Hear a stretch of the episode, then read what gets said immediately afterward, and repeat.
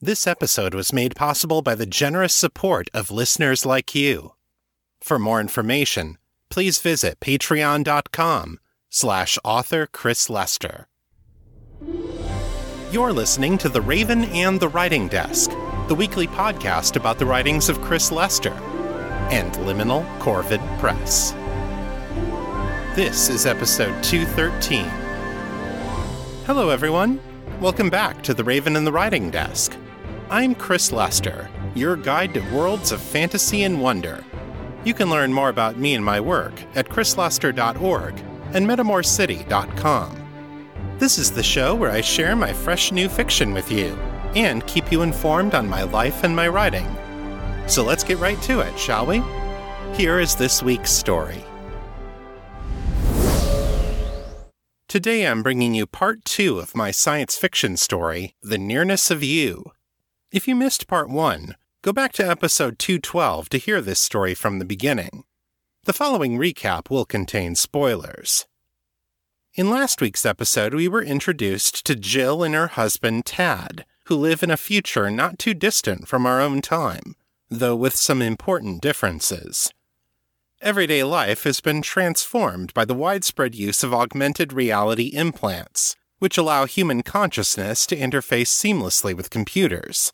This has made possible a second innovation that is even more important telepresence. This technology allows people to transmit a virtual copy of themselves, complete with up to the minute memories and personality, and run it in an instance on another person's AR implants. When the instance is over, the copy's memories are transmitted back to the sender and sideloaded into her mind upon waking. She then remembers saying and doing the things that her copy did, as if she herself had done them. This allows people to have experiences anywhere in the world, as long as there's someone with AR implants to receive the copy. Jill was in the midst of a telepresence call to Tad when she was suddenly killed in a car accident. Tad couldn't bear to let Jill's instance end, because that would mean she was gone forever. Instead, he has devoted almost all the processing power and storage in his implants to keeping the instance running, letting her live on as a sort of digital ghost that only he can see. More than three years have passed, and Jill is deeply conflicted.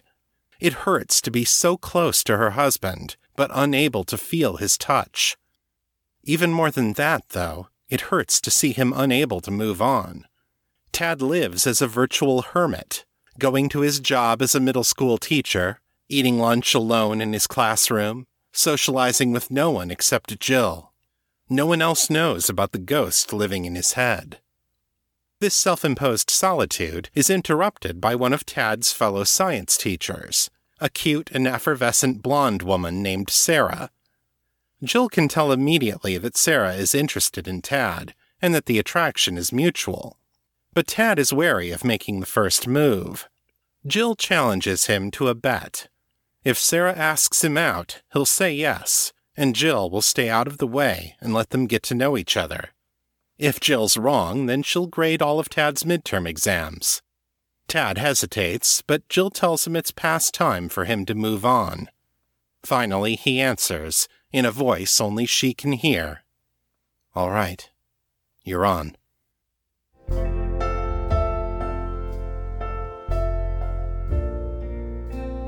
The Nearness of You. Written and read by Chris Lester.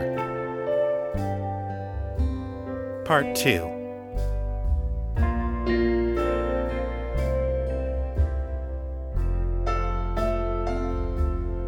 Sarah doesn't return that afternoon, as I half expect her to. The next day, though, she arrives during second period, when the science department has their shared prep period. Well, I think I'm halfway there, she says, settling onto the edge of his desk within arm's reach. I'm getting some funny error messages when I try to sync the two data loggers, though. You got time to come take a look at it with me? Maybe you'll see what I'm doing wrong. Tad smiles his goofy smile again. Sure, I've got some time. For the next half hour or so, they are engrossed in the technical details of their craft. I use the time to explore Sarah's classroom. It has a few personal touches a picture of her with her cat, another with her baby niece, a few flowering plants that probably double as exhibits for her botany lessons. Most of the walls are covered with anchor charts and student work. Sarah came to the school two years ago, fresh off a year of student teaching, and her training is still very much in evidence. Tad has never told her about me. When she arrived, a year after the accident, he was just starting to put the pieces of his life back together again. I wonder how much she has heard in gossip from the other teachers. Eventually, Tad looks up at the clock and grins sheepishly at Sarah. Guess I'd better get back to my classroom. You feeling better about this now? Much, Sarah says, beaming back. I'm going to try it out tomorrow. When's your second off period? Sixth. Perfect. That gives me time to work out the kinks. Want to come by and see how it works? Love to. And if you need anything else tomorrow at second period, just let me know. I will. As we walk back down the hall toward Tad's room, he glances at me sidelong. No date offers yet, he murmurs. I raise my chin confidently. Give it time. The next day, a Friday, we return to Sarah's classroom and spend most of an hour watching children take turns running, spinning, and jumping with the bulky data loggers attached to their heads. It certainly looks like a fun way to learn about frames of reference, though it occurs to me that the whole thing would be much easier to implement if the children were old enough to have their AR implants installed. We leave five minutes ahead of the bell and hurry back to Tad's room for seventh period. She's good at this, I observe. You should work with her on curriculum more often. I should, Tad says. It would be easier if they gave us more planning time. I flash him a smile. I guess you'll have to plan something outside work hours. Maybe over dinner. Tad looks exasperated. Why are you so insistent about this? Because you have no social life outside of work, I say. You don't see our friends anymore. You stopped dancing. You don't go to bars. You don't use dating apps because they all use telepresence. If I'm going to get you laid, I have a limited pool of candidates to work with. Tad winces. Jill.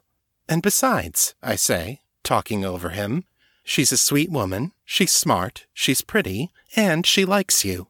And she's as obsessed with her job as you are. So was I, to be fair, which was one reason for all those long distance telepresence sessions we used to have. If I had it to do over again, I think I'd have taken a job that left me more time with flesh and blood Tad instead of virtual Tad. But I keep these thoughts to myself. Tad's frown takes on a worried edge. But don't you think. He hesitates. I raise my eyebrows and gesture for him to continue. You don't think you'd be jealous? His voice turns uncertain on the last word as if he's ashamed to think me capable of such a thing. I'm not jealous, I assure him. He is silent a long moment before speaking. Why not? he asks. I can see in his eyes that it's a serious question, and I stop to give it the consideration it deserves. Before I can give him an answer, though, the bell rings, and Tad turns his attention to teaching his last period. I watch from the back of the class, continuing to kick the question around in what passes for my head. On the one hand, I can see the logic in his question. Tad was the love of my life. The thought of being replaced by someone else should be painful. By all rights, shouldn't I be the one who has the hardest time letting go of what we had? No matter how much I think about it, though, I cannot cause these feelings to manifest. I miss Tad's body, to be certain. I wish that I could be with him again. But when I picture him making love again, I feel only happiness and satisfaction. I simply cannot imagine him breaking my heart. And I realize, in a moment of stunned insight, that this is because he never did break my heart. I'm a businesswoman, not an engineer or a scientist. I don't pretend to know all the details of how telepresence works. But from what I do understand, the AR implant copies your memories and your recorded emotional states and uses them as a template for a virtual self. you don't actually go anywhere. The speed of light is too slow to carry a telepresence conversation in real time. Instead, the program with your memories acts as your proxy in the conversation, and then you receive a copy of its experience when the connection closes. Since most instances only last a few minutes, the difference between what you would do in that conversation and what your proxy actually does is negligible. But my program has been running for over three years now. Or, or maybe it would be better to say Jill's program has been running for over three years. And that program, I am starting to run into situations my template didn't prepare me for. It is a jarring thought.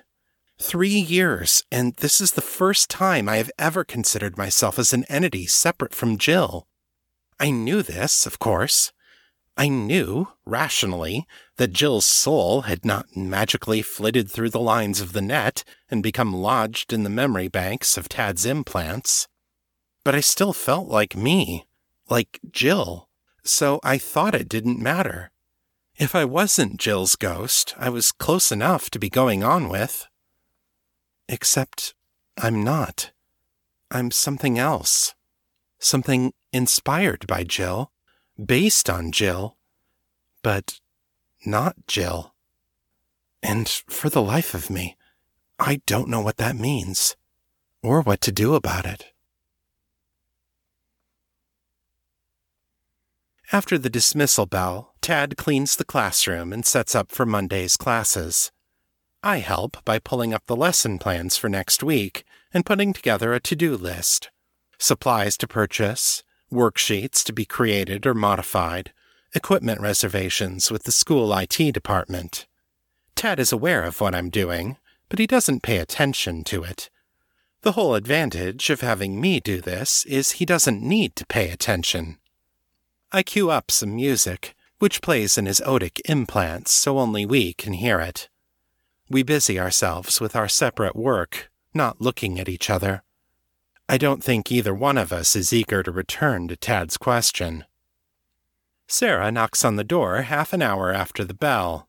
She's carrying Tad's data logger in one hand and has her bag slung over the opposite shoulder. Hey there. I return with gear. Tad beams and rises from his seat to accept the device. It looked like things went well today. It was perfect, Sarah says earnestly.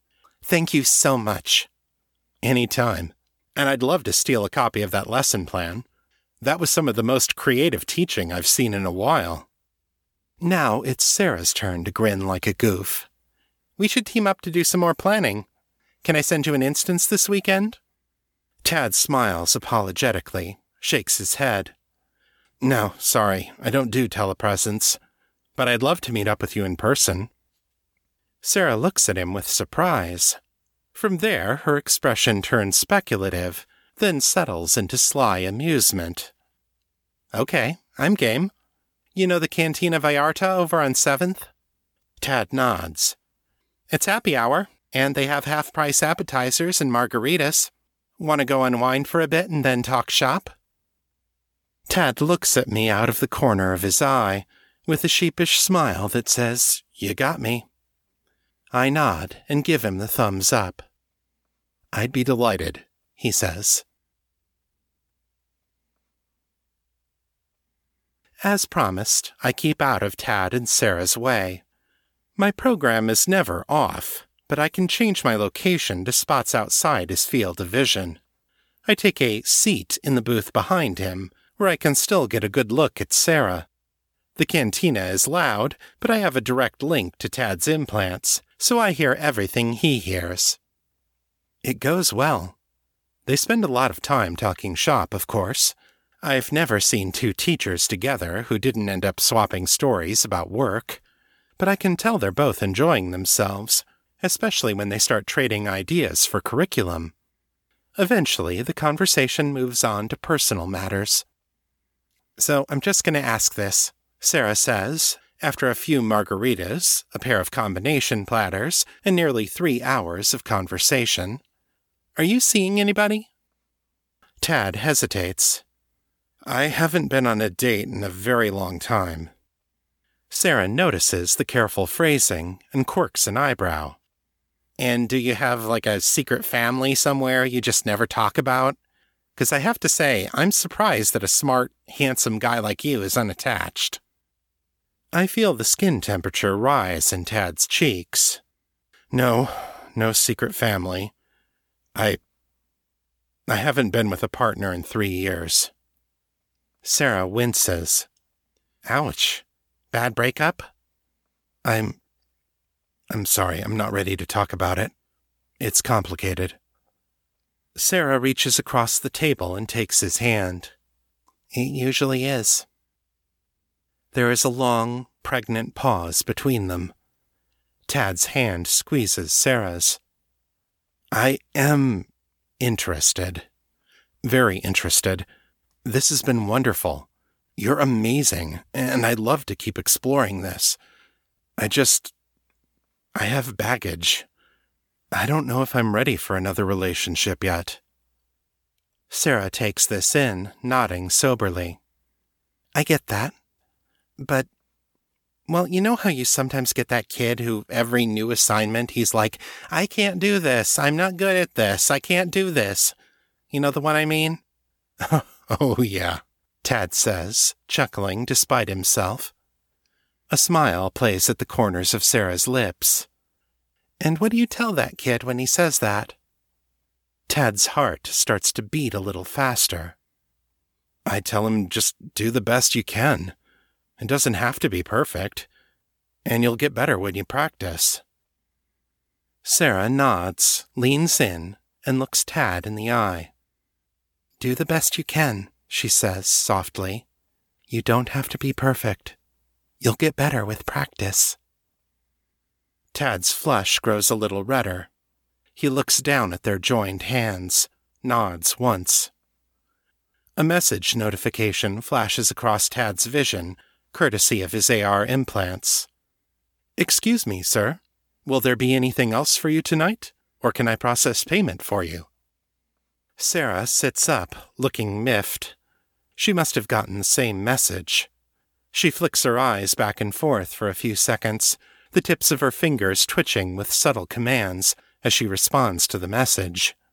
Tad does the same, forwarding his payment information to the restaurant's server AI. We should get out of here and let them clear the table, Sarah says, getting to her feet. Tad follows her out reluctantly. He glances at me as he passes, and a flicker of worry passes over his face. I smile at him and nod after Sarah, then give him another thumbs up. Go get her, Tiger, I whisper. Once Tad passes outside, my perspective point shifts, and I'm once again standing beside him in the AR's default position. There are no telepresence points outside the building, so I'm stuck here for the moment. I take a few steps back, as far as I am able, and Tad moves up to take Sarah's hand. They walk back to her car, then stop and face each other beside the door. Their eyes meet, and without another word, their lips meet in a fervent kiss. Watching them, I feel a sudden rush of excitement and satisfaction. I remember playing video games as a teenager and the thrill I felt when I helped my digital protagonist overcome a difficult obstacle. Now the roles are reversed. Here I am, a computer program, helping my flesh and blood companion through his next challenge. I wonder what flesh and blood Jill would be feeling right now. The kiss ends, and Tad and Sarah embrace each other. Tad leans his head against hers. I don't want this night to end, he says. Sarah leans back, looks up at him. It doesn't have to, she says. Then she leans in for another kiss. Tad returns it eagerly. Somewhere in the kisses and caresses that follow, Sarah manages to get her car door open. She climbs inside and draws Tad in after her, settling into the broad back seat. Sarah sends her car the go home command, and before we drive out of range, I send Tad's car the instruction to follow Sarah's. Both cars slide silently, obediently out into the Friday night traffic as their owners turn their attention to other things.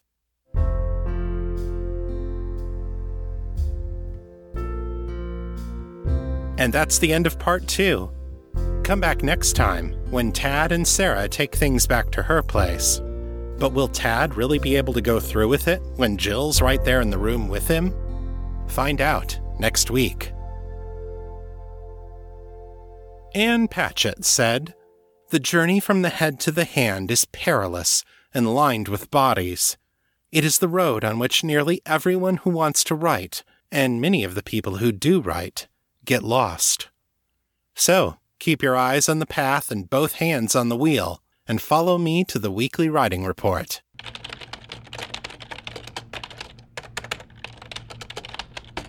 I wrote 2,316 words this week over the course of 2.5 hours for an average writing speed of 926 words per hour.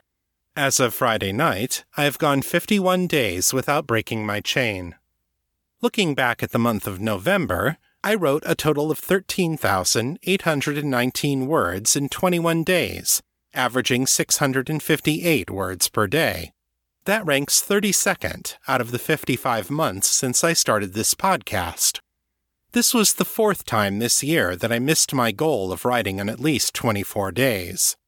Compared to October, my word count decreased by 16%, and my writing time decreased by 27%. I got very little actual fiction writing done this week, but that doesn't mean I've been idle. I've been working on the production for a very special project, and now I'm happy to announce the upcoming release of a new story collection. The book is called Distant Realms, and it brings together 13 of my non Metamor stories from throughout the last 20 years of writing. If you're a long-time listener of this podcast, some of these stories will be familiar to you. They include Nemesis, Flying Free, Last Sunset at the Golden Gate, and Maternal Instinct. I'm also including The Nearness of You, the three short tales from episode 211, and The Dark Lord Steve, which I've been talking about on this podcast while I was writing it. Finally, it will include a couple of stories from much earlier in my writing career, stories that contributed key ideas and concepts to the stuff I'm writing now. Distant Realms will be roughly 250 pages. I'm planning to release the ebook and paperback in February of 2020, with an audiobook version coming soon thereafter. Over on the Patreon campaign, we have four, yes, four new patrons this week. Please welcome Adonica, Ken, Oren, and Shane. This week I shared the ebook and print versions of the cover for Distant Realms, along with the back cover copy. They're visible to all patrons at the $3 level or higher. I also continued releasing the behind the episode commentaries on The Lost and the Least, with a new one every other day. The last of this batch will drop on December 14th, but I'm already recording commentaries for the next batch, which I'll probably start releasing in February or March. This is also the week I sent out the annual holiday cards to my patrons. Some of you have probably already received them, and I'm hoping everyone will get theirs by Christmas. There are still 13 patrons who've not sent me their addresses, though. I've messaged all of them in the Patreon app, so if you'd like to receive a card this year, make sure to respond to my message as soon as possible. And now, the feedback. There's been a lot of great activity over on the Fans of Metamor City Facebook group. Ariok Morningstar posted on Thursday saying, I noticed Homecoming does not have any ratings or reviews on Goodreads. If you liked it, please share how you felt. Steve and Sarah both responded, saying that they will post their reviews once they've had a chance to finish reading it. Thanks, guys! Every review makes a difference in helping new people find the books. I think it's probably especially valuable for erotic stories like Homecoming, because there's less opportunity for people to stumble across the book by chance. Donna Wade had this to say about the last episode of The Lost and the Least Love, love, love this story. love the characters, love the world, love the stories. I have trouble with depression that can get pretty severe. Finding another Metamor City chapter in my Stitcher app makes a real difference in my well being. Thanks. Thank you, Donna, and I'm so glad that I can help to brighten your day. Bruce Lerner also responded to the finale. Chris, thank you for another intriguing, well crafted story. Enjoyed the heck out of it. Just one question What happened to the Lothanasi? They introduced the story, and it seems like the shackled god is right in their wheelhouse, but they were noticeably absent right past the ending. Hi, Bruce. It's true that the Lightbringers would be very interested in preventing the shackled god from intruding on their reality. They are the Department of Homeworld Security, after all. But the Lightbringers are a paramilitary rapid response force, not a police agency. They can kill things without due process, and their international remit means they can go anywhere in the Empire, Quinardia, or any of several other nations that have signed on to their charter. The Lightbringers have the most up to date weapons and technology, and they can drop a terrifying amount of force just about anywhere with tremendous speed. All of this means that the Lothanasi have to be kept on a very short leash to prevent abuses of power. They have basically no jurisdiction over mortals. They can defend themselves if they're attacked, as they did in the parking garage at the end of Things Unseen, but they can't go out and proactively hunt down mortal civilians, even if those civilians are doing something like trying to release an imprisoned god. When the world of the supernatural rubs up against the world of the mundane, the Lightbringers are required to defer to the civilian police force. They have some latitude to share knowledge and resources, but they aren't allowed to take the field unless the actual monsters show up. Ironically, the one character in The Lost and the Least who is most clearly in the Lightbringer's jurisdiction is Murikir. He's not immortal anymore. He possesses terrifying levels of power, and he tends to do things like murder the scions of noble families and throw them in the trash bins outside Justice Tower. The Lightbringers know that Murray is tied to some kind of sinister, otherworldly entity, or at least that he believes he is and they know he's trying to save the world. But he also tends to inflict a lot of collateral damage, and that's the kind of thing the Lightbringers try to prevent. In light of all this, it's not too surprising that Murray has shut the Lightbringers out of the loop. Right now, Janus figures that the best thing he can do is feed information to Kate, since Murray seems to listen to her. It's a fraught situation, though, and you can expect to see some more tension in this area in future books. Thanks for the question. There's a lot of other fun stuff on the Fans of Metamor City group that I didn't get to here memes and story ideas and other cool stuff. Also, don't forget about the Metamor City Discord server. Things have been quiet over there, but we're still around, and I try to check in there at least a few times a day. I'll put a link in the show notes, so come say hi. If you'd like to share your thoughts about the show, send your feedback in text or audio to metamorcityfeedback at gmail.com. To leave a voicemail, dial area code 641 715 3900, then enter extension 255 082, followed by the pound sign. My Facebook is facebook.com slash author Chris Lester. The fan group is Fans of Metamor City on Facebook, and my Mastodon handle is at author Chris Lester at wandering.shop. If you like this show, take a minute and leave me a review in Apple Podcasts. It makes a big difference in helping people find the show. That's all for this week. I'll be back next time with more fiction, fresh off the writing desk. Until then, keep it on the bright side. This is Chris Lester, signing out.